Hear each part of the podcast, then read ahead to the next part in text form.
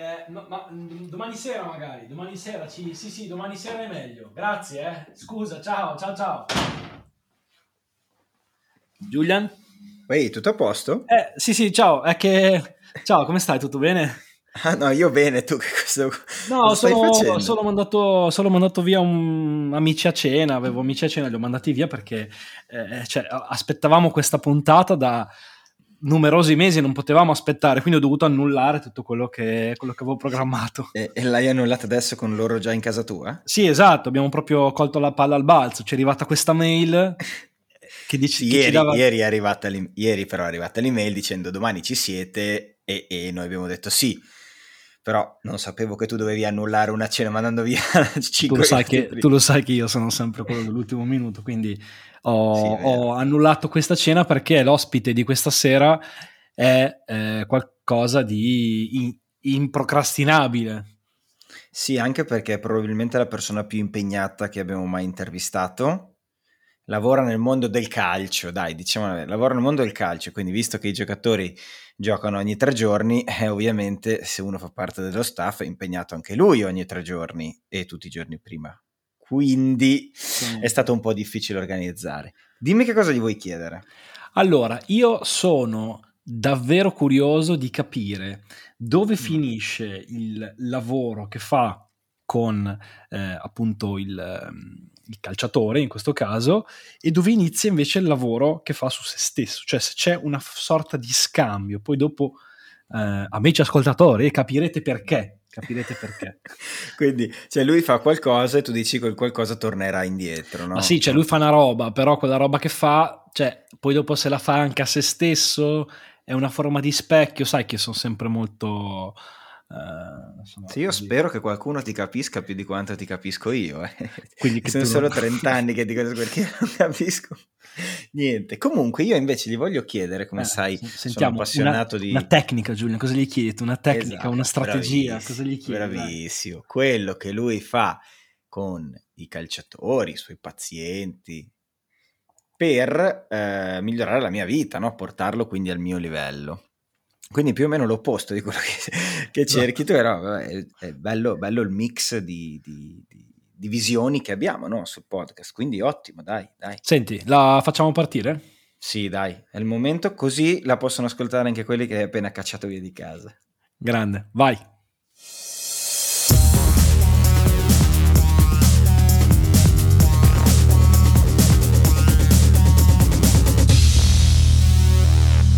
Welcome to the podcast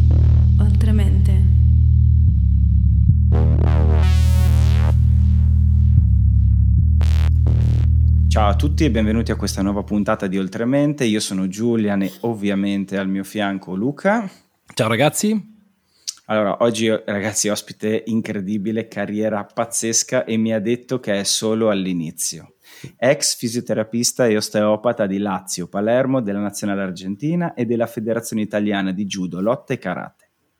Attualmente è fisioterapista e osteopata del Manchester City, dove ha vinto tre Premier League, quattro Coppe di Lega, due Community Shield e un FA Cup e anche della nazionale ucraina, dove ha raggiunto per la prima volta i quarti di finale in un campionato europeo. Signore e signori, diamo un caloroso benvenuto a Federico Genovesi. Grazie Federico di essere qua con noi.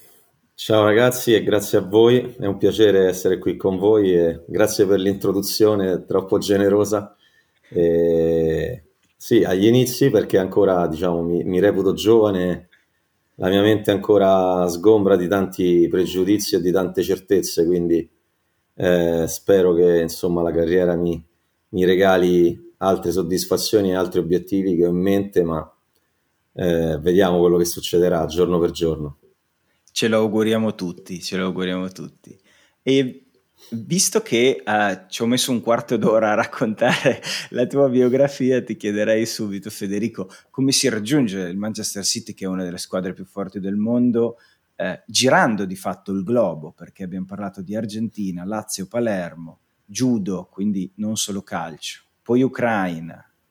Ci racconti Beh, un po'? Sono tutte un po', sono tutte un po' collegate fra loro in realtà eh, nessuna di queste esperienze è isolata. Eh, sono stato molto fortunato in principio perché appena laureato in fisioterapia ho avuto la possibilità di entrare a lavorare nello sport professionistico con la Lazio. Eh, in realtà avrei dovuto cominciare a lavorare nel settore giovanile, ma per una serie di casualità eh, mi sono ritrovato immediatamente in prima squadra, per cui ho avuto la possibilità di iniziare a stringere contatti e relazioni con altri professionisti che già lavoravano in questo settore da parecchi anni. E proprio uno di questi è stata la persona che poi sei anni dopo mi ha portato a Palermo.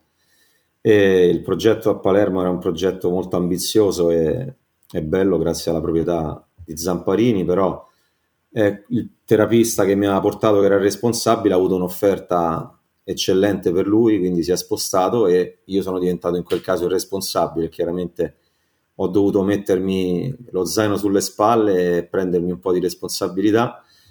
Eh, c'erano diversi campioni, eh, era una società molto ben organizzata, una città stupenda quella di Palermo, dove ho lasciato dei ricordi bellissimi però chiaramente c'era tutta la parte lavorativa che dovevo portare avanti. E in quegli anni ho fatto degli avanzamenti nel mio lavoro intensi e veloci e rapidi e mi hanno portato ad avere la possibilità di affacciarmi in un panorama un po' più internazionale. Anche qui un colpo di, colpo di fortuna perché il medico eh, che mi ha selezionato per eh, andare a lavorare, per venire a lavorare al Manchester City, è un medico italiano che si trovava qui e in un momento di cambiamenti cercava di, ha voluto internazionalizzare lo staff e cercava un fisioterapista in Italia e uno in Spagna. E in Italia sono stato reclutato io, quindi eh, mi sono ritrovato qui e poi qui chiaramente avendo tanti campioni con cui avevo a che fare con tanti campioni, insomma, ho avuto la possibilità di aprire queste nuove piste con le nazionali, in particolare quella dell'Argentina per il mondiale del 2018 e quella dell'Ucraina per eh, il recente europeo. Adesso eh, aspettiamo il prossimo mondiale fra, fra, un anno e mezzo e vediamo dove ci porterà, dove ci porterà il calcio. Senti Federico, ma mh, da assolutamente non esperto di, delle tematiche che affronti nel tuo lavoro, mi viene proprio spontaneo chiederti la differenza tra eh, osteopatia, fisioterapia e fisiatria, si dice? Non lo so, tra un fisiatra, no, un fisioterapista no. e un osteopata. Fisia- sì, fisiatria è un campo completamente diverso perché è una specializzazione della medicina, quindi sono mm. medici. L'osteopatia è ancora ehm, oggetto di riconoscimenti, è stata riconosciuta ma ancora l'ufficialità non c'è, per cui eh, dal punto di vista proprio burocratico è un po' confusionaria la cosa.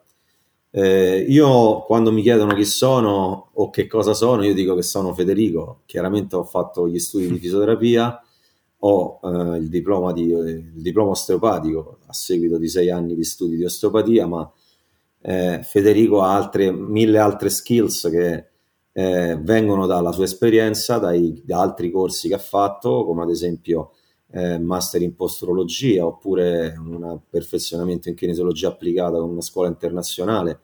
Sto attualmente frequentando un, un master in biomeccanica dello sport, ho una laurea magistrale in scienze della nutrizione umana, ma queste sono tutte cose che in realtà sono solo di contorno. Io sono Federico e ho la mia esperienza, i miei studi, che poi eh, non è detto che debbano assolutamente per forza avere dei titoli accademici, a volte anche lo studio che si fa a casa porta i suoi risultati e i suoi, e i suoi frutti. Chiaramente l'osteopatia è un mezzo di cura, di trattamento che si, si utilizza esclusivamente le mani.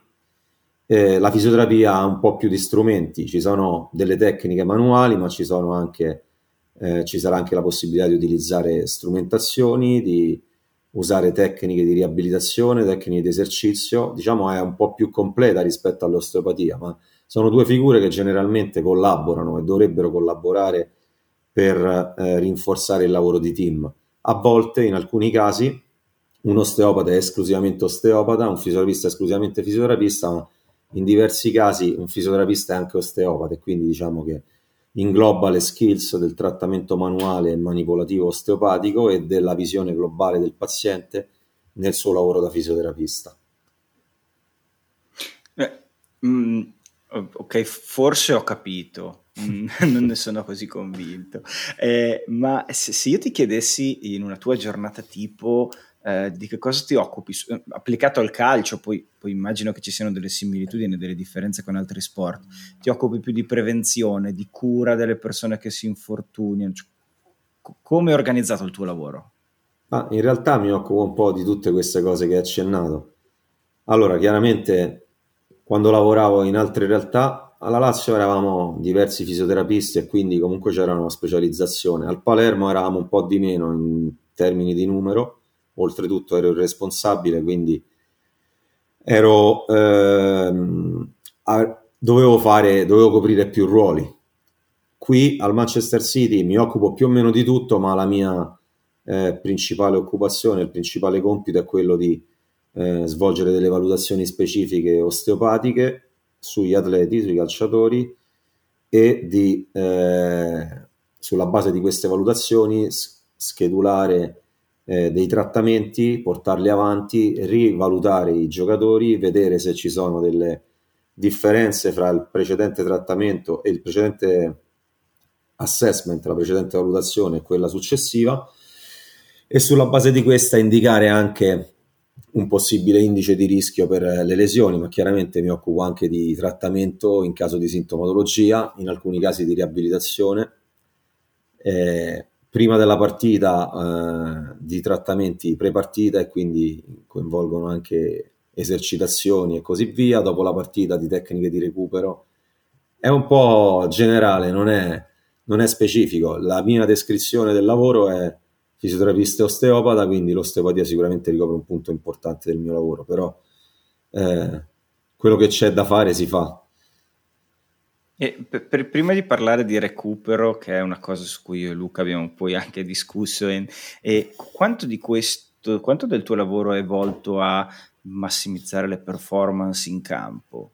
Cioè quanto rendere il giocatore più veloce, eh, più forte, se poi forte può essere una cosa Beh, positiva. da questo punto di vista, diciamo, eh, su, queste, su, queste, capacità eh, fisiche, normalmente ci lavorano i preparatori atletici, gli sport scientist, mm-hmm. eh, che lavorano di più in palestra. La mia ottimizzazione della performance eh, deriva da un perfezionamento delle tecniche di recupero, perché giochiamo ogni tre giorni una partita e quindi un giocatore stanco sicuramente performerà peggio per cui quella è eh, la prima cosa. La seconda è ridurre il numero di disfunzioni eh, della struttura somatica, quindi della struttura muscoloscheletrica del, del calciatore, perché ogni dis- la presenza di disfunzioni costringe il suo sistema motorio a eh, sprecare, tra virgolette, energie per muoversi, perché per muovere quella struttura disfunzionale necessiterà di più energie e eh, chiaramente lavorare per, sul perfezionamento del movimento attraverso tecniche di esercizio. Quindi la mia, la mia, influenza sulla performance è principalmente questa, poi quella ufficiale. Quella non ufficiale è il fatto che essendo terapisti manuali siamo a stretto contatto con i calciatori e oltre al lavoro eh, meccanico, tra virgolette, sui tessuti c'è anche un lavoro psicologico, se possiamo chiamarlo così, perché siamo un po' i confidenti di tante cose eh, per cui c'è anche quel tipo di supporto che assolutamente in una scuola di calcio è determinante. Io diciamo l'ho sempre avuto dentro questo da appassionato di arti marziali, eh, filosofie samurai, eccetera, eccetera. Eh, questo tipo di eh, carica, se, possiamo, se, vogliamo chiamarla così, o di, motiva- di spinta motivazionale ce l'ho sempre avuta dentro, ma ho, ho capito come gestirla negli anni di lavoro nel professionismo. E qua devo dire che è lasciata veramente al, al libero sfogo. Ci sono molte situazioni diverse, per esempio in, in, Argentina si andava allo stadio nel pullman e con i giocatori si cantava tutti quanti insieme. In Ucraina eh, era vietato anche respirare un po' più forte, era, chiaramente sono culture completamente diverse. In Italia è una via di mezzo, chi ha ragione non lo so, a volte vince uno, a volte vince un altro. Eh, probabilmente non dipende solo da questo, probabilmente ci sono molte strade per vincere. Senti Federico, ehm, tornando invece al discorso del, della gestione del recupero, a questo punto, oltre che fisico, anche mentale, quanto eh, incide, mh, mi veniva da chiederti, la stagionalità, ehm, le partite appunto che dicevi ravvicinate, un potenziale jet lag di, di, di, viaggi e magari anche la deprivazione del sonno, magari penso a fuso orario o comunque lo stress del viaggio, quanto incidono sul, sul recupero fisico e mentale? Allora, eh, il jet lag fortunatamente giocando in Europa non si va mai oltre le due ore, però abbiamo certi mm. giocatori che eh, giocando con le nazionali magari viaggiano in Sud America o eh, in Nord America e loro chiaramente sono più soggetti a questa differenza di fuso orario. E, ehm, sicuramente eh, il sonno è uno dei parametri che adesso eh, è più monitorato e più trattato anche eh, perché sicuramente ha un'influenza, ha un'influenza molto molto importante su, sulla performance. E chiaramente tutti questi fattori che tu hai accennato devono essere monitorati e il più possibile trattati e in alcuni casi gestiti. Gestiti intendo che un giocatore che magari torna il giorno prima dal Sud America probabilmente è meglio eh, farlo riposare, anche se poi quella dipende dalle necessità dell'allenatore che eh, esulano dal mio lavoro, però in alcuni casi se c'è un'ampia disponibilità di giocatori probabilmente è meglio che riposi per abbassare il rischio di infortunio. L'infortunio purtroppo non è sempre prevedibile, è, molto, è un argomento che io studio da anni, ma è molto molto complesso e complesso significa che è estremamente multifattoriale.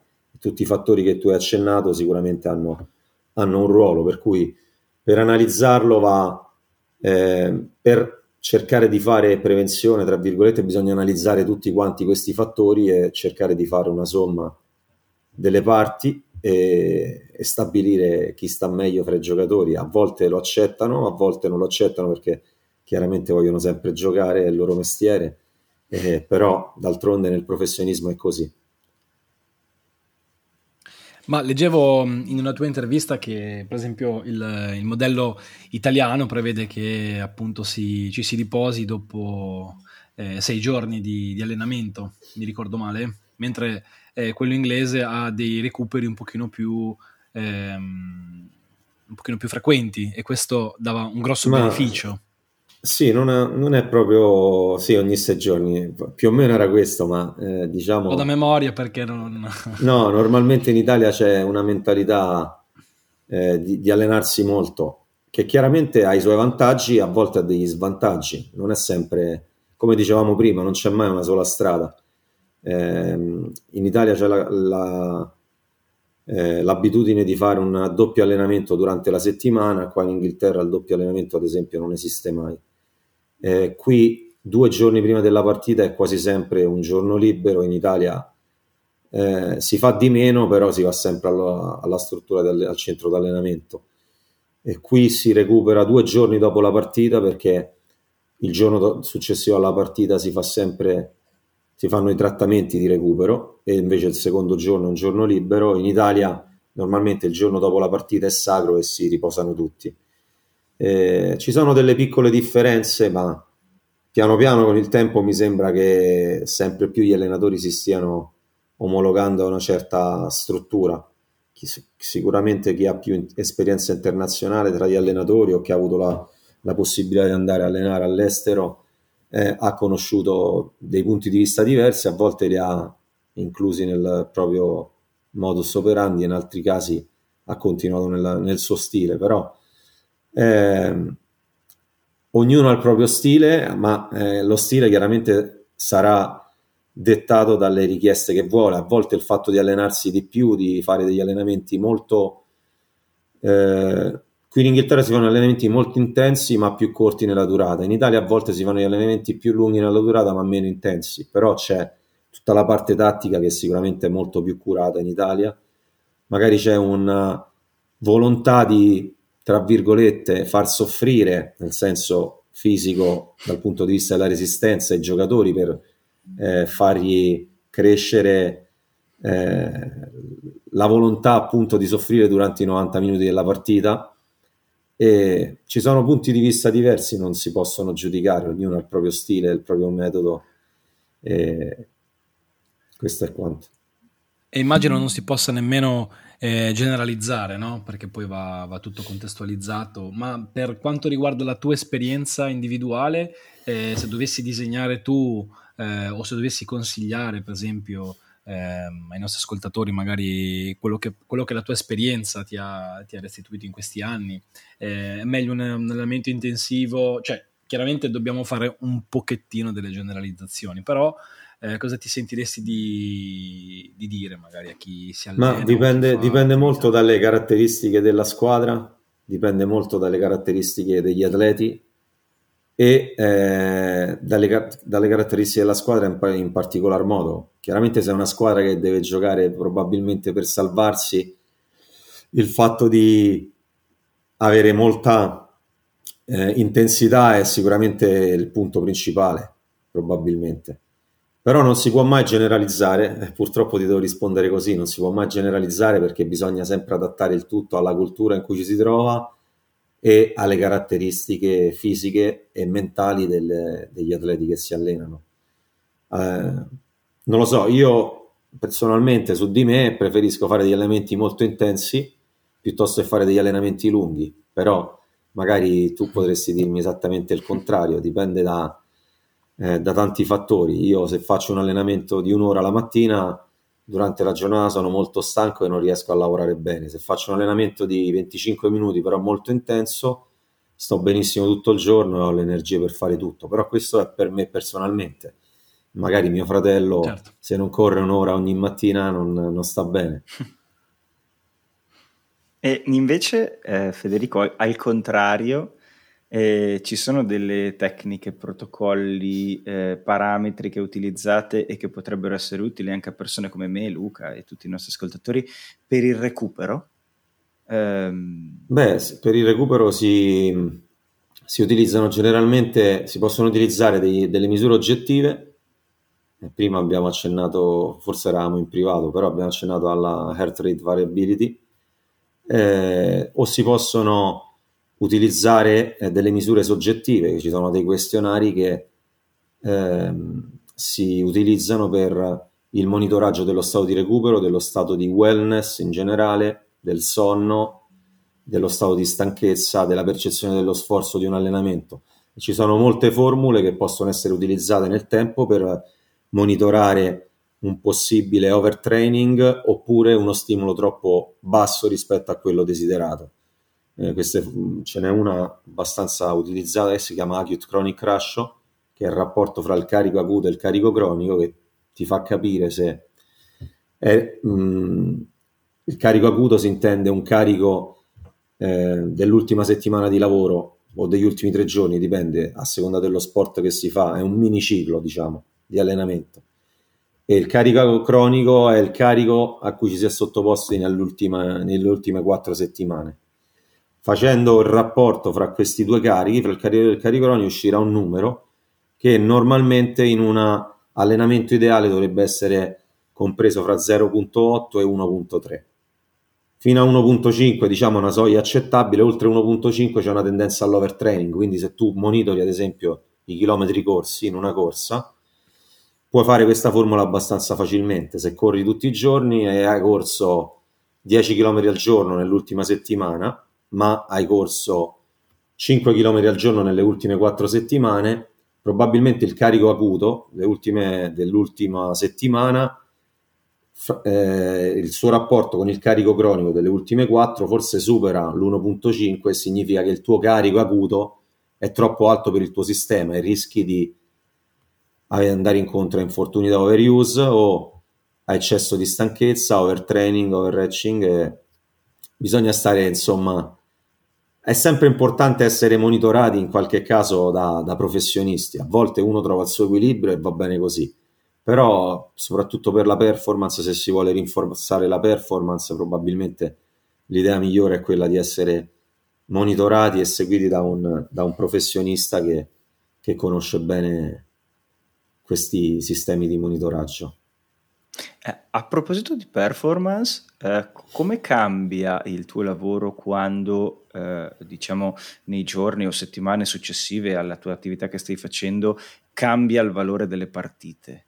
cioè cerco di spiegarmi, eh, la prima partita di campionato per una squadra come Manchester City che magari vince di 20 punti eh, ha, ha, un peso uguale all'ultima, però in una squadra che lotta come, per la salvezza, come dicevi prima, capita spesso di trovarsi che l'ultima partita di campionato o la penultima pesano molto più della prima.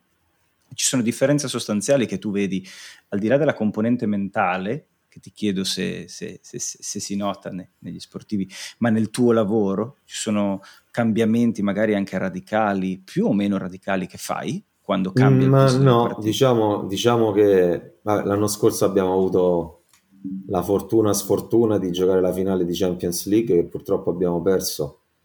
E chiaramente il, il mio comportamento è rimasto sempre lo stesso così come tutto quello di tutto il team eh, medico e di performance. Bisogna sempre riuscire a cercare di mantenere la calma, chiaramente costruendo le motivazioni giuste per l'evento, però ehm, secondo me, a mio parere, è sempre importante mantenere un clima sereno. Si tratta di una performance, anche lì è importante conoscere i singoli giocatori, è importante conoscere l'area generale dello spogliatoio e sapere come comportarsi.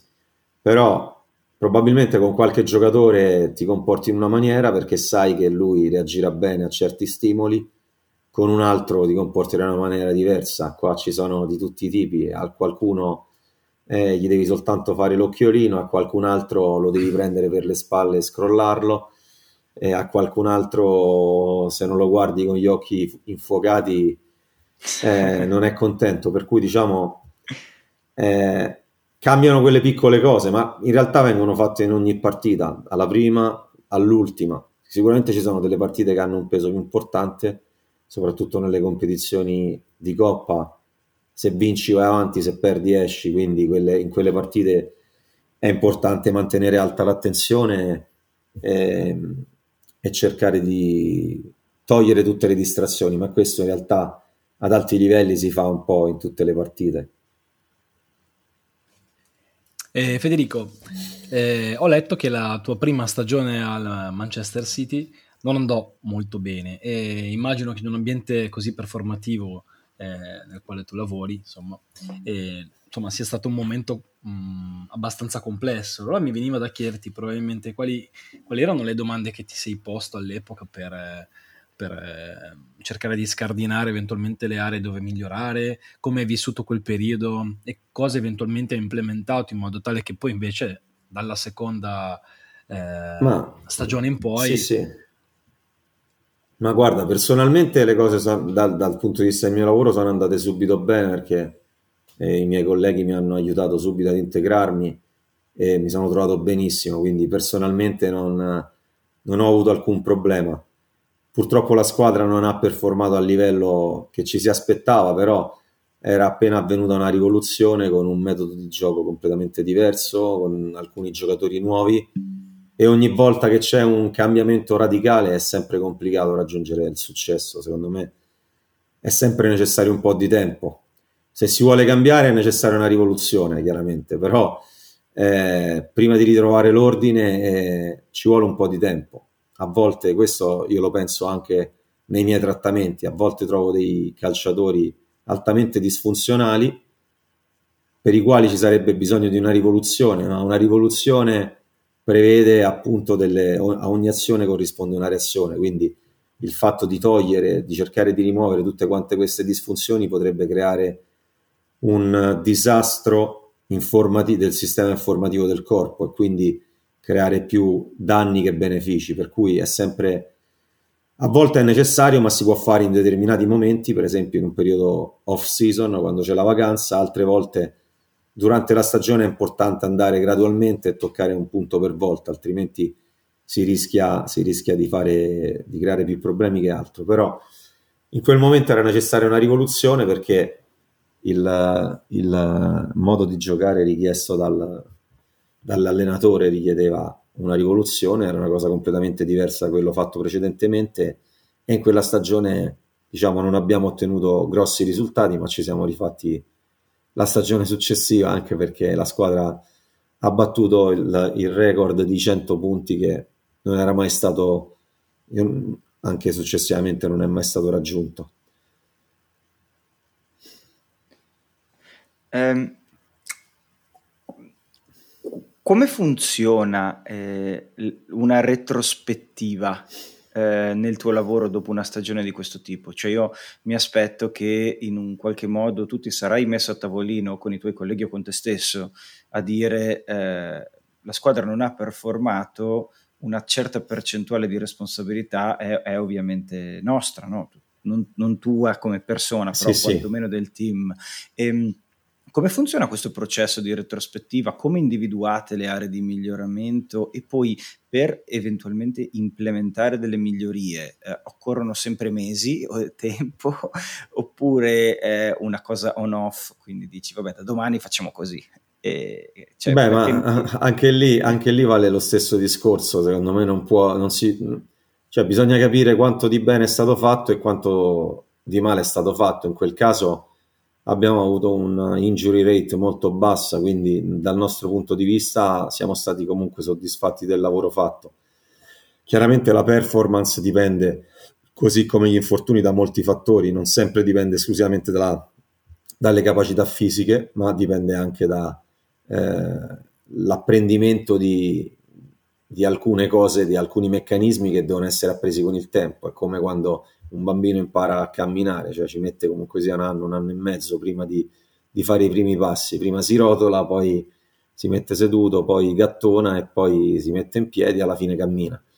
L'apprendimento richiede sempre tempo e quindi diciamo anche il discorso nostro non è mai on off, se noi identifichiamo una pecca nel nostro lavoro cerchiamo di coprirla come identifichiamo qual è la pecca eh, si fa un'analisi, come si può migliorare, ci sono dei corsi da fare, ci sono delle persone da inserire. È un po' in generale come tutte quante le cose. Eh, però, diciamo, il, il discorso di migliorare sempre, quello bisogna farlo a prescindere, anche quando si raggiungono i migliori risultati, eh, come lo scorso anno, come l'anno in cui abbiamo battuto il record di 100 punti, noi alla fine dell'anno abbiamo fatto sempre le nostre analisi dal nostro punto di vista, potevamo ritenerci soddisfatti, ma non è mai così, anche perché dopo un anno di successo è difficile fare meglio e quindi è importante eh, rimboccarsi le maniche e continuare a lavorare e migliorarsi dove, dove si può migliorare. Dopo un anno andato non benissimo è difficile fare peggio, quindi in quel caso migliorare è più semplice ma secondo me questo è un concetto che a prescindere va sempre eh, proseguito, cioè bisogna avere una mentalità, per dirla alla Toyota maniera, Kaizen, eh, sempre miglioramento continuo. E in ogni bisogna sempre capire, darsi, farsi un'autocritica, un autogiudizio e alla fine della giornata, alla fine della stagione, alla fine di, di un periodo in, di lavoro in un certo posto, capire quali sono stati i punti forti, quali sono stati i punti deboli e cercare di mantenere i punti forti e di rinforzare quelli deboli. Ah, molto molto interessante. Fa- facendo un passo indietro, però, eh, mi è venuto in mente che prima eh, hai detto che siete anche degli psicologi, no? Praticamente che avete un contatto molto molto stretto con, con i giocatori, no? Quindi prima di chiederti qualche aneddoto divertente, che è ovviamente, eh, ti chiedo quanto incide l'empatia eh, nel tuo lavoro, perché comunque se uno, mi viene in mente lo Zaniolo di turno, no? per chi non lo sapesse si è rotto credo due volte di fila il crociato, quindi due anni probabilmente a fare riabilitazione. No? Mi aspetto che una figura come la tua fosse molto presente nella sua vita. E, ehm, quindi... Um,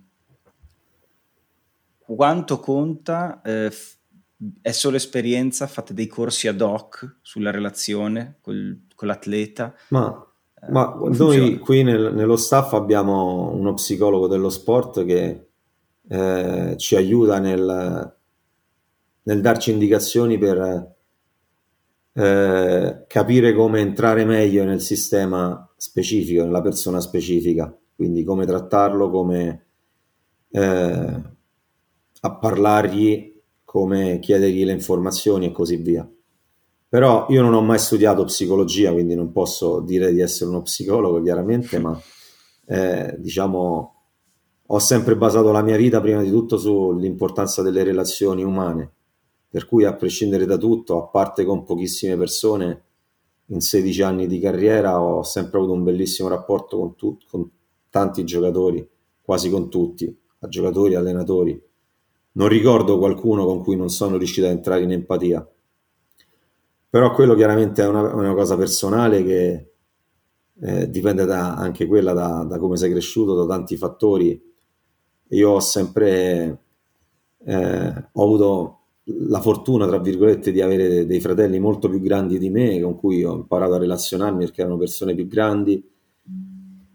Sono cresciuto, tra virgolette, per strada, quindi ho imparato come eh, relazionarsi con le persone, come comportarsi in ogni occasione. E questo mi ha aiutato probabilmente, ma qua più o meno quasi tutti riescono a entrare in empatia con i calciatori. Poi sono ragazzi giovani, felici nella maggior parte dei casi, a parte qualche piccolo caso che magari può, può, avere dei problemi in più, ma eh, nella maggior parte dei casi è abbastanza semplice entrarci in empatia. E poi chiaramente bisogna conquistare la, la loro fiducia per quanto riguarda i trattamenti. E la fiducia si conquista con uh, il lavoro, con la conoscenza, con il delivery di risultati. In caso di un dolore, risolvere il dolore, in caso di un infortunio, farlo tornare in campo senza rischi di ricaduta e nel tempo diciamo si costruisce questa figura che eh, garantisce tra virgolette eh, dei buoni risultati e che ti facilita ancora di più nella, nella relazione umana. È diciamo un binomio indus- indissolubile probabilmente. Cioè il fatto di poter in alcuni casi ci sono delle persone che lavorano benissimo però hanno difficoltà relazionali.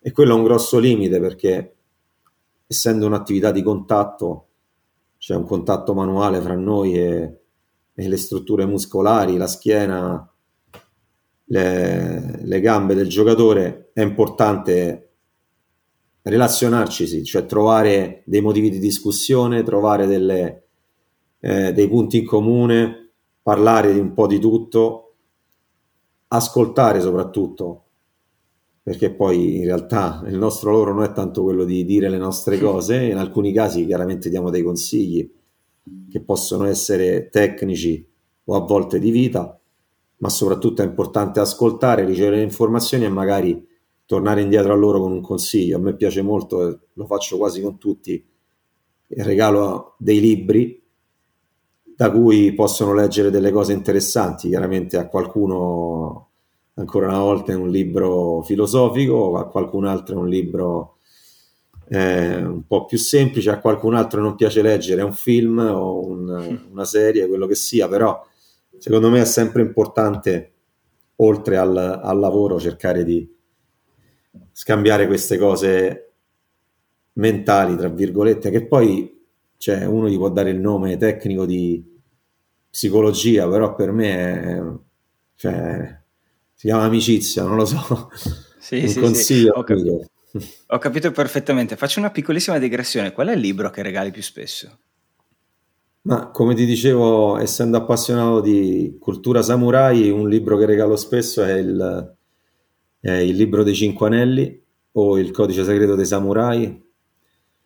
Eh, diciamo su questo versante qui, ma poi dipende, eh, perché dipende da tante cose. Alcune volte certo. sono autobiografie, autobiografie dei campioni, eh, autobiografie di allenatori, autobiografie di personaggi importanti. Eh, Nelson Mandela, per esempio, è l'ultimo libro, la, non l'ultima, l'ultima biografia che ho regalato a un ragazzo.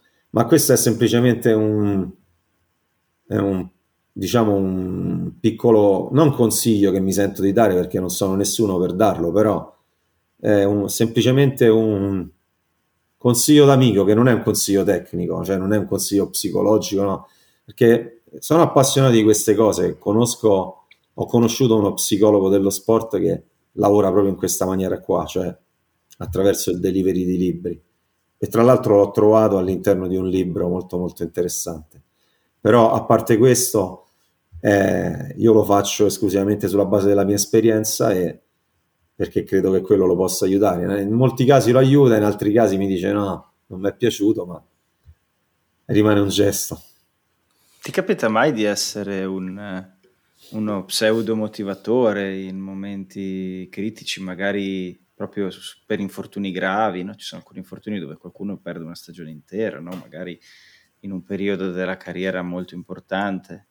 Ma eh, quello sempre, quello sempre, quando sempre. Si, si, si, riabilita un infortunio, diciamo nel, eh, il più drammatico sportivamente che mi è capitato di trattare, chiaramente la lesione del crociato perché è quello che richiede un po' più di tempo, spendi sei, fra i 6 e gli 8 mesi a contatto stretto con il calciatore, si parte, si fanno delle esperienze perché poi sei mesi nello stesso posto è molto complesso, quindi la riabilitazione si fa un po' nel centro sportivo, poi si fa una gita fuori, mi di andare a Abu Dhabi, a Los Angeles, eccetera, eccetera.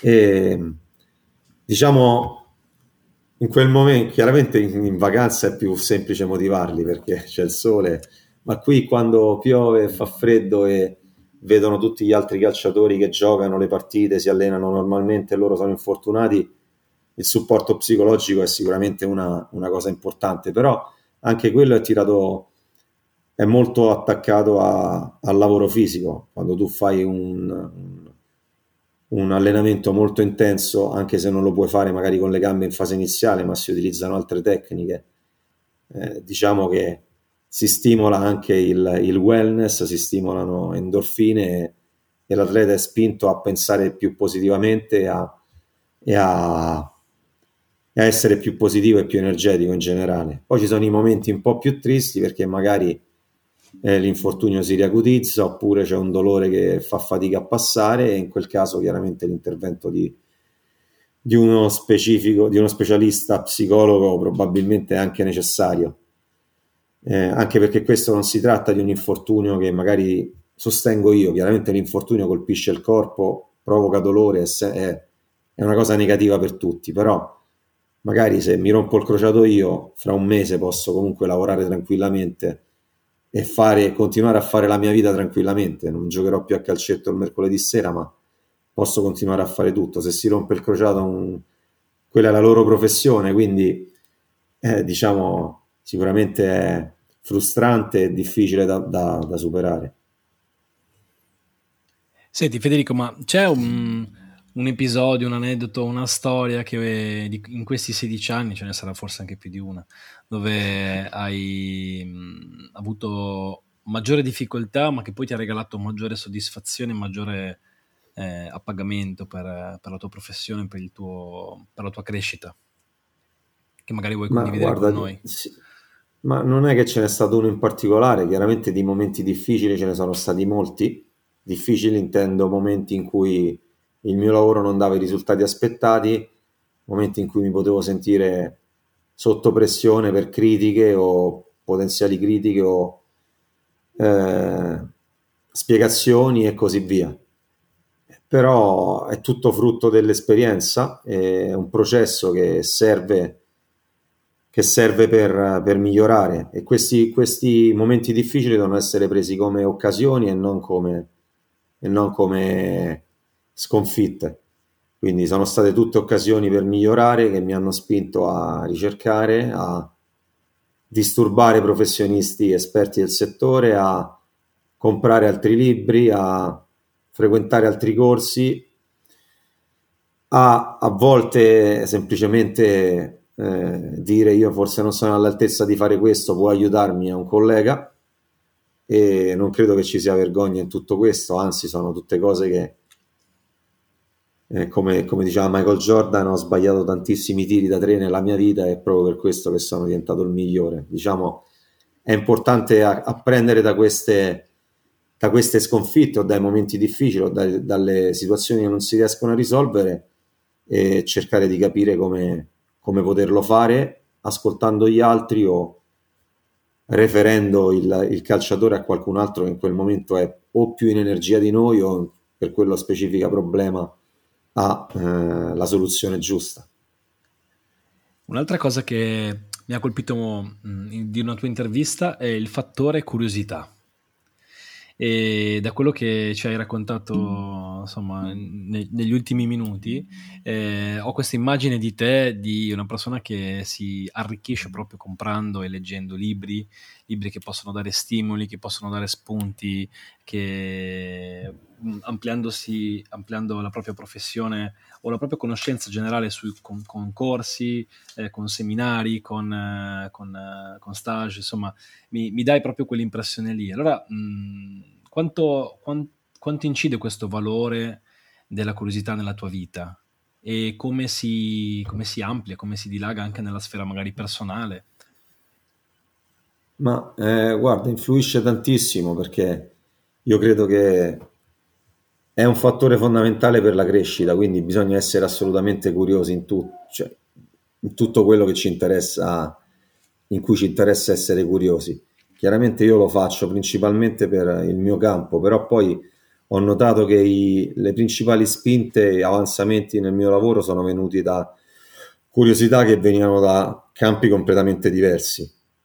Eh, alcune sono venute da, dalla fisica, alcune sono venute dalla cibernetica, alcune sono venute dalla filosofia, per cui è importante non focalizzarsi sempre e soltanto su, su informazioni tecniche, a mio parere. Io sono un amante dei libri e ne compro forse pure troppi, eh, tanto che ho finito dieci minuti fa di montare un'ultima libreria a, a tubi e, e, e tela. Per Li compri perché cose, ma...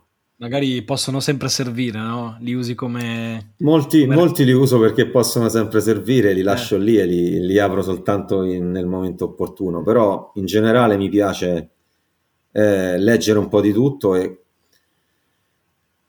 non fermarmi soltanto ad informazioni tecniche perché altrimenti si, si, rimane pure pesanti nella vita perché poi oltre al lavoro c'è pure una vita da vivere e conversazioni da tenere un po' con tutti quindi non si può sempre soltanto parlare di muscoli, articolazioni o manipolazioni è importante, è importante anche avere altri punti di vista però assolutamente nel nostro lavoro essere, essere, curiosi e non fermarsi mai sulle proprie convinzioni è, è, determinante, anche perché è proprio questo che spinge poi la ricerca scientifica, la curiosità.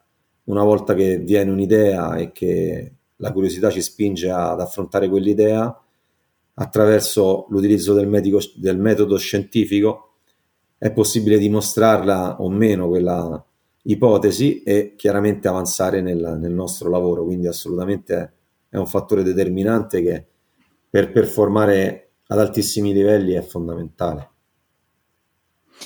A proposito di performare ad altissimi livelli, eh, non capita spesso di avere a che fare uh, con qualcuno uh, che è al top del proprio campo, no? Quindi tu hai in 16 anni di carriera mi viene da dire che più o meno hai avuto a che fare con amatori, forse al calcetto del mercoledì, non lo so, eh, con professionisti e con campioni, no?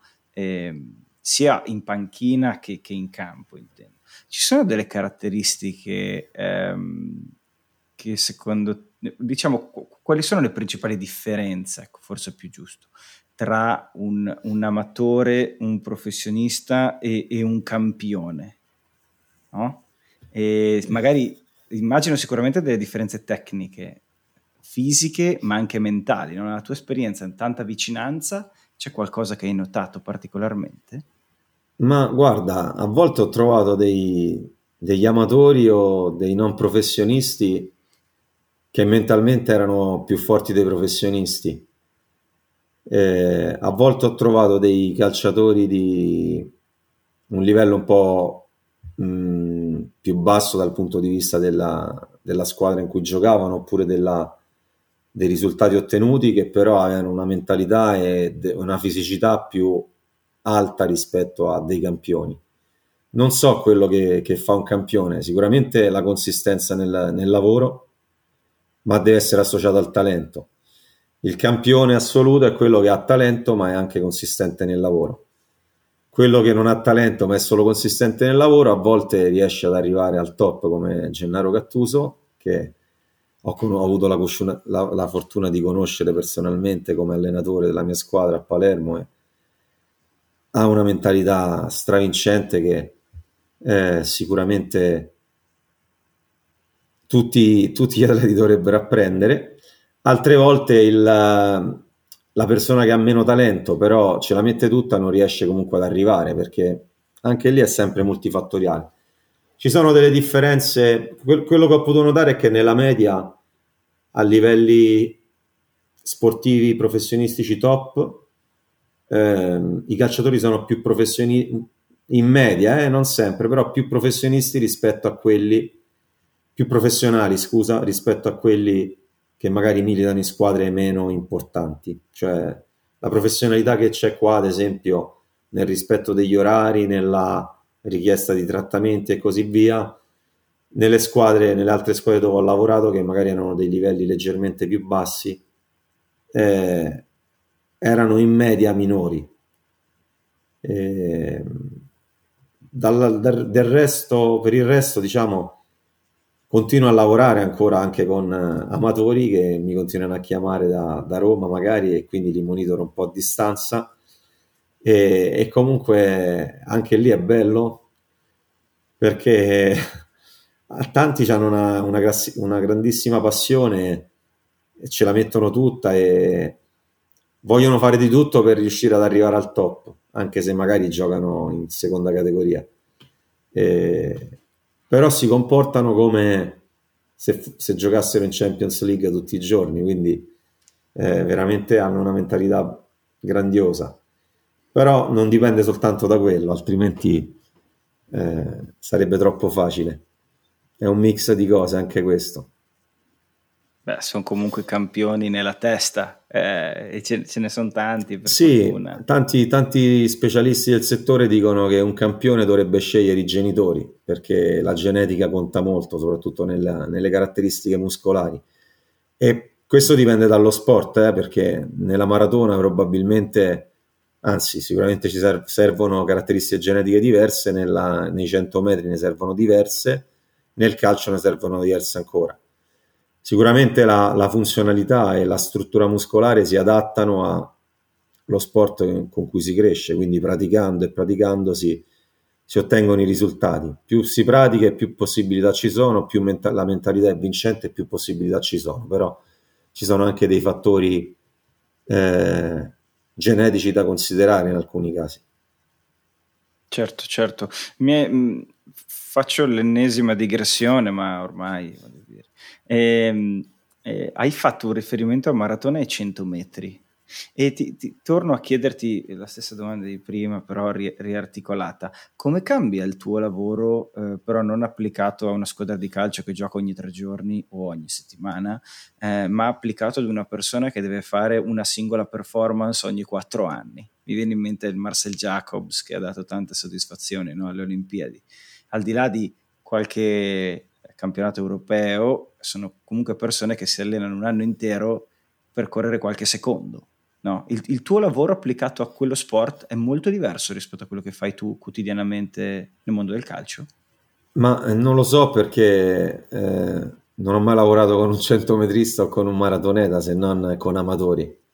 Eh, però ti posso dire, riguardo alla, al lavoro che facevo con la, la nazionale di judo e di lotta e di karate, ehm, non c'è soltanto la competizione finale, ci sono altre mille altre competizioni durante l'anno che chiaramente sono meno importanti dell'Olimpiade e del Mondiale, però sono, hanno comunque la loro importanza, c'è l'Europeo, poi ci sono dei tornei eh, intermedi abbastanza famosi e rinomati perché hanno una tradizione abbastanza importante, quindi mm. comunque ci sono le competizioni eh, programmate durante l'anno e Chiaramente è diverso rispetto al calcio dove si gioca ogni tre giorni ogni settimana. Eh, lì magari si, si, fa una competizione ogni due o tre mesi oppure ogni mese, non, adesso non ricordo, nella, nei 100 metri non avrei idea, eh, non saprei dirti. Però anche lì sicuramente ci vuole più pazienza nel lavoro, posso, posso scommettere diciamo, che ci voglia più pazienza perché eh, l'allenamento è è più stressante della, della competizione a lungo termine. Sicuramente la competizione ha tutta la parte di adrenalina e lo stress della competizione stessa, eh, l'opponente e così via, però l'allenamento è più stancante, scusa, non più stressante nel tempo. Mi viene in mente a volte, per esempio, quando se ricordi i tempi dell'università, studiavo, studiavo, studiavo, c'era un momento in cui mi sentivo pronto e dico non, vorrei che l'esame fosse oggi piuttosto che fosse fra una settimana. E invece dovevi continuare a ripetere, a ripetere, a ripetere finché arrivava la settimana successiva. E quello era snervante e stancante in qualche modo, no? Poi c'era magari ti senti anche meno preparato la settimana dell'esame. Forse sì, a volte sì, a volte sì. Senti Federico, eh, avevo una domanda un po', un po', personale, un po' intima, se vogliamo. Eh, se non altro introspettiva, ecco, intima a livello proprio interiore. Eh, lavori a, a, contatto, proprio contatto fisico con un'altra persona, con un atleta. E, ehm, dove finisce eh, la manipolazione, l'attività che stai facendo con lui e dove invece inizia probabilmente, mi chiedo, se inizia una manipolazione, un'attività che invece fai con te stesso, cioè quanto questo lavoro ti restituisce interiormente?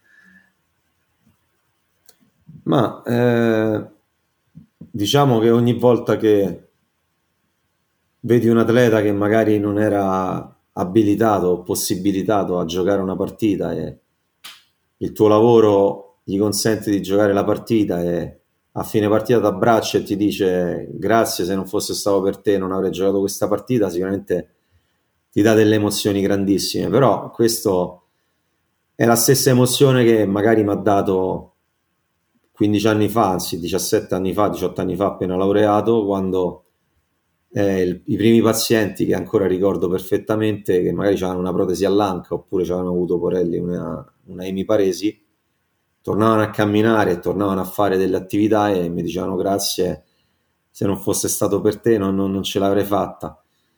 Il nostro lavoro, eh, diciamo, chiaramente non è il lavoro di un medico che può salvare una vita, che è ancora più eh, rewarding, non mi viene la parola adesso. Gratificante. Eh, gratificante, esatto.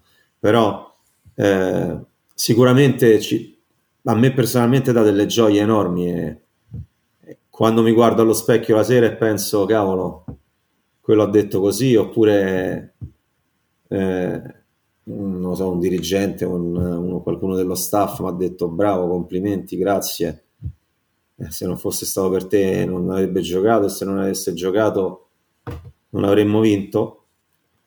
Sicuramente sono grandi soddisfazioni, poi non è che il mio lavoro fa vincere o fa perdere la squadra, assolutamente, però è un diciamo c'è un, una comunicazione invisibile e silenziosa fra te e il giocatore che magari metti in sesto per quella partita che sicuramente ti fa sentire benissimo. Beh, tutto ha un'incidenza, no? Magari il tuo lavoro incide l'1% o lo 0,1%, però ci sono alcuni momenti in cui quell'1% è sufficiente sì, sì. per vincere la partita. No, è così, no? è così. 0,00001 direi, però a volte per arrivare al 100% c'è bisogno di quello. E a volte esatto. ti senti come se tutto quello che hai fatto e tutti gli sforzi che hai fatto, tutti i corsi che hai frequentato, le pratiche che hai fatto, i tuoi pensieri mentre guidavi, mentre camminavi, mentre tua moglie ti parlava di qualcosa e non l'ascoltavi e pensavi a cose tecniche.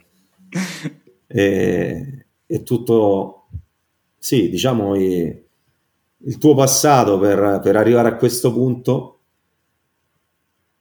si abbia un senso soltanto se vinci o se perdi una partita, se, ovvero se quello 0,0001 faccia arrivare al 100%. E questo succede nella vittoria succede purtroppo anche nella sconfitta. Quando abbiamo perso la finale di Champions e per me, dopo la, la sconfitta del, ai, ai, quarti di finale del mondiale con l'Argentina è stata la, la delusione più grande. Eh,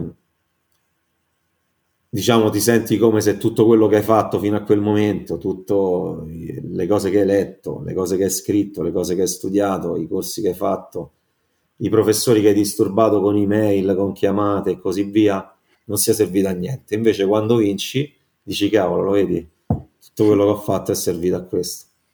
È sottilissimo, non dipende da noi purtroppo in questo, in questo la, in questo ambiente del calcio non dipende soltanto da noi, soltanto que- per quel 0,0001%, però ti senti come se tutto quello che hai fatto nella tua vita per arrivare a questo momento abbia o non, o non abbia un senso. Certo, certo. Federico, prima di farti l'ultima classica domanda che facciamo a tutti, ti chiedo di darci un po' di eh, informazioni, magari non segrete, eh, rispetto a quelli che sono i tuoi prossimi progetti, no? Perché ehm, io ho scoperto dalla tua persona su LinkedIn e leggevo che stai lavorando a qualcosa sull'analisi dati eh, se non ho capito male, no? applicata al tuo lavoro, applicata alle performance sportive. Ci racconti un po' quello che puoi dire su questo progetto, su quello che secondo te è il futuro del tuo lavoro con le tecnologie che si stanno, che si sì, stanno sì, evolvendo insomma, negli ultimi no, anni? Assolutamente, questo è un, è un software su cui sto lavorando ormai da quattro anni e diciamo, ho cercato di, di, di convogliare eh, le mie conoscenze, ma soprattutto tutto quello che più o meno la letteratura scientifica dice riguardo al nostro lavoro e di creare innovazione attraverso un sistema eh, di analisi dati che chiaramente non ho fatto esclusivamente da solo, ma io ho curato tutta quanta la parte di data entry per ehm, permettere a un terapista, a un preparatore atletico di lavorare al top per il suo lavoro, ma chiaramente ci sono degli esperti di data analysis che eh, si sono messi al lavoro per analizzare questi dati per riferirli nel miglior modo possibile ai professionisti e per eh, cercare di fare nel tempo predizione e prevenzione. Eh, abbiamo instaurato da poco un comitato scientifico dietro a questo software. Il software ancora non è in commercio, ma lo sarà fra pochissimo tempo e ha delle caratteristiche che già esistono, ma ci sono diverse caratteristiche molto, molto, molto innovative. Non mi ci metto a parlare perché inizieremo una nuova intervista. Però abbiamo, abbiamo adesso creato, instaurato un, un, comitato scientifico che si occuperà della, della ricerca sulla base dei dati analizzati da questo software che ha l'obiettivo di fare predizione in ambito muscoloscheletrico per quello che si può fare, chiaramente non per traumi diretti che non sono preventiva, preventivabili, ma eh, per traumi indiretti che sono una gran parte degli infortuni del, del settore sportivo e, mh, mm, e, per infortuni da overuse. Quindi diciamo è il primo passo, il primo step necessario per un avanzamento nel nostro lavoro, quello che dicevamo prima. È importante essere curiosi, forse non ci porterà da nessuna parte, ma io sono sicuro che ci porterà molto lontano, eh, vista la mole di esperti che ci sono dietro a questo progetto e, e visti, eh, diciamo, le, i meccanismi generali per cui vanno avanti le cose. Cioè, ormai ho letto un libro da poco appunto di cibernetica sui sistemi complessi che mi ha aperto la mente su tante cose e eh, adesso stiamo cercando appunto di applicare eh, questa scienza anche alla, al sistema muscoloscheletrico per cercare di poter fare predizione. È un gruppo di ricerca abbastanza ampio con professionisti incredibili di ogni settore. Speriamo ci possa portare nel futuro a, a, ad avere buoni risultati in, nell'ambito predittivo e preventivo. E ovviamente ti facciamo un grandissimo in bocca al lupo e ci auguriamo che sia un grandissimo successo. Credo. Assolutamente. Grazie. Federico, è stata una puntata lampo, nel senso che è volata già un'ora, è stato davvero un piacere, un, un, vero onore averti qua con noi ai nostri microfoni.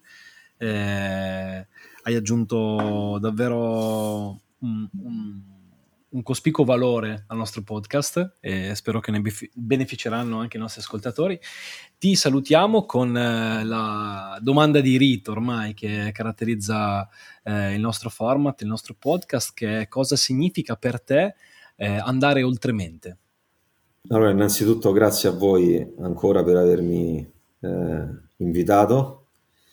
Spero che eh, possa essere di aiuto a qualcuno questa, questa mia intervista nel mio piccolo. E che posso dirvi? Oltremente, se analizzo un po' la parola, direi che significa andare oltre quello che si può fare, sognando in grande, cercando di fare il possibile per raggiungere questi sogni e andare oltre ogni giorno pensando sempre positivamente, pensando sempre di migliorarsi e di poter fare sempre di più e di non porsi limiti eh, dettati esclusivamente a volte da, da, preconcetti e da pregiudizi. Quindi eh, è importante, se, se, io ho la fortuna di lavorare nel professionismo e chiaramente lo faccio al massimo del mio livello, ma è importante allo stesso modo se si lavora nel dilettantismo, se si lavora in uno studio privato, in qualunque, in qualunque posto, è importante comportarsi sempre da professionista oltremente. Signore e signori, Federico Genovesi, grazie. Grazie a voi.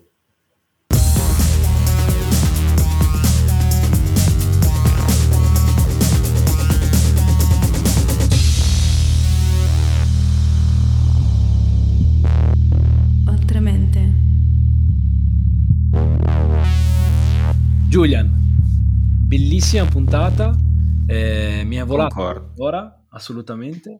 La cosa che mi è piaciuta di più ehm, è questa cosa che lui regali i libri. Mi ha proprio... sarà perché anch'io, come sai, no? Anche tu sei stato soggetto a libri regalati. Eh, vittima, vittima. Vittima, vittima. Circuito, circuito Julian. Mi ho regalato almeno due libri importanti che hanno determinato un po'... Eh eh, ne abbiamo parlato du- in podcast. Diciamo due che hanno contribuito tanto al, al Julian che è davanti in questo momento. Sì, sì, anche tu me ne hai regalati parecchi, ma questa cosa dei libri mi è piaciuta tantissimo e questa cosa della curiosità, cioè come un, un profilo come il suo che comunque eh, si informa, si aggiorna eh, continuamente, si, si, si, mette in gioco, non si limita alla, alla, alla sua professione, ma comunque amplia, no? cerca sempre di, di, di, andare in profondità e di completarsi. Mi è piaciuta davvero tanto. Ha... Quella... Quest'ultima parte anche a me moltissimo cioè, quando hai iniziato a dire, eh, sì, ho un master in questo, ho studiato quest'altro, dicevo, c- cavolo, cioè, fai un master ogni anno, ogni sei mesi. Cioè. E mi ha dato proprio l'idea di eh, miglioramento continuo, no? E infatti si ricollega al secondo punto, cioè ha, eh, mi ha trasmesso, io ho percepito, una mentalità vincente, proprio una mentalità verso il costante miglioramento, ehm, verso l'accettazione de, del, de, di quello che lui non può fare, ma ehm, eh, cercare di concentrare tutte le, le, le, sue forze per migliorare quello 0,0001% che lui può migliorare. No? Mi ha dato proprio l'idea, Federico, di eh, avere questa mentalità, come lui dice, da samurai, no? orientata al risultato, alla vittoria, un non si arrende mai. Non, mi stupirei se lui si arrendesse mai. Se lui ci, mi avesse raccontato mi sono arreso in questa situazione con questa persona, mi sarei stupito. Infatti non è successo. Non è successo. Poi ti dico di più, eh, orientata e orientale perché comunque ha tantissima influenza eh, probabilmente filosofica, eh, mm. interiore, legata alle arti marziali, legata al mondo, al mondo orientale, al mondo appunto eh, insomma delle, delle, delle, arti sacre eh, e quanto ne riguarda. E mh, un'altra cosa che mi ha colpito è stato appunto questo 0,00001% che comunque cosa fa?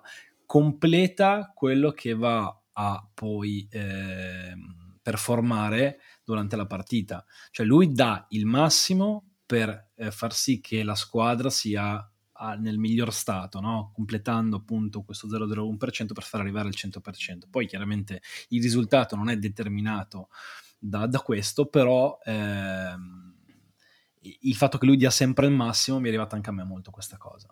Mm. Sì, eh, ti r- racconto una cosa, poi dopo decidiamo se tagliarla o no. ho, letto, ho visto un'analisi sulla corsa della 4% che hanno fatto alle Olimpiadi, no? dove l'Italia ha vinto l'oro. Mm-hmm. E se uno guarda l'analisi, c'è, è stato messo in prima posizione il, il Patta, mi sembra si chiami, il corridore più adatto ad essere in prima posizione. Poi è stato messo Jacobs in seconda posizione perché è quella dove tu puoi guadagnare più metri Uh-huh. Ok, quindi puoi avere più distanza, non più 100 metri, ma magari sono 120, no? Poi hanno messo un 200 metrista come terzo, perché il 200 metrista è abituato a fare la curva, quindi a correre curvando, no? Uh-huh. E quindi di conseguenza ehm, può portare dei vantaggi rispetto a uno che invece non è abituato a correre curvando. E poi, cioè, e, e, poi abbiamo vinto di un centesimo. Ok, quindi io dico eh, che è un po' quello che mi ha trasmesso Federico, no? Dico, faccio centinaia di cose che valgono tutte uno, ma poi alla fine fa cento. È... Sì. Ed è incredibile. È sempre la somma delle situazioni, delle esperienze, dei momenti che fanno la, la completezza. Non, non, non, non, si è completi da soli, si è completi eh, con, con, tutta una serie di, di parametri e di, e, di, e di, differenze soprattutto. Quindi eh, ricordiamocela questa cosa qua, ce la segniamo. Mm. Un passo alla volta, come diceva anche Luca Foresti, se non mi sbaglio. Un passo alla volta, sì. Bene, noi vi salutiamo ragazzi, è stato davvero un piacere avervi con noi, vi eh, ricordiamo di iscrivervi a tutti i nostri canali Facebook, Instagram, YouTube e Twitter e... Newsletter sul sito e speriamo di aver contribuito con questa puntata ad accrescere il sapere vostro come è stato accresciuto il nostro. Assolutamente. assolutamente. Certo. Ciao ragazzi, alla prossima. Alla prossima.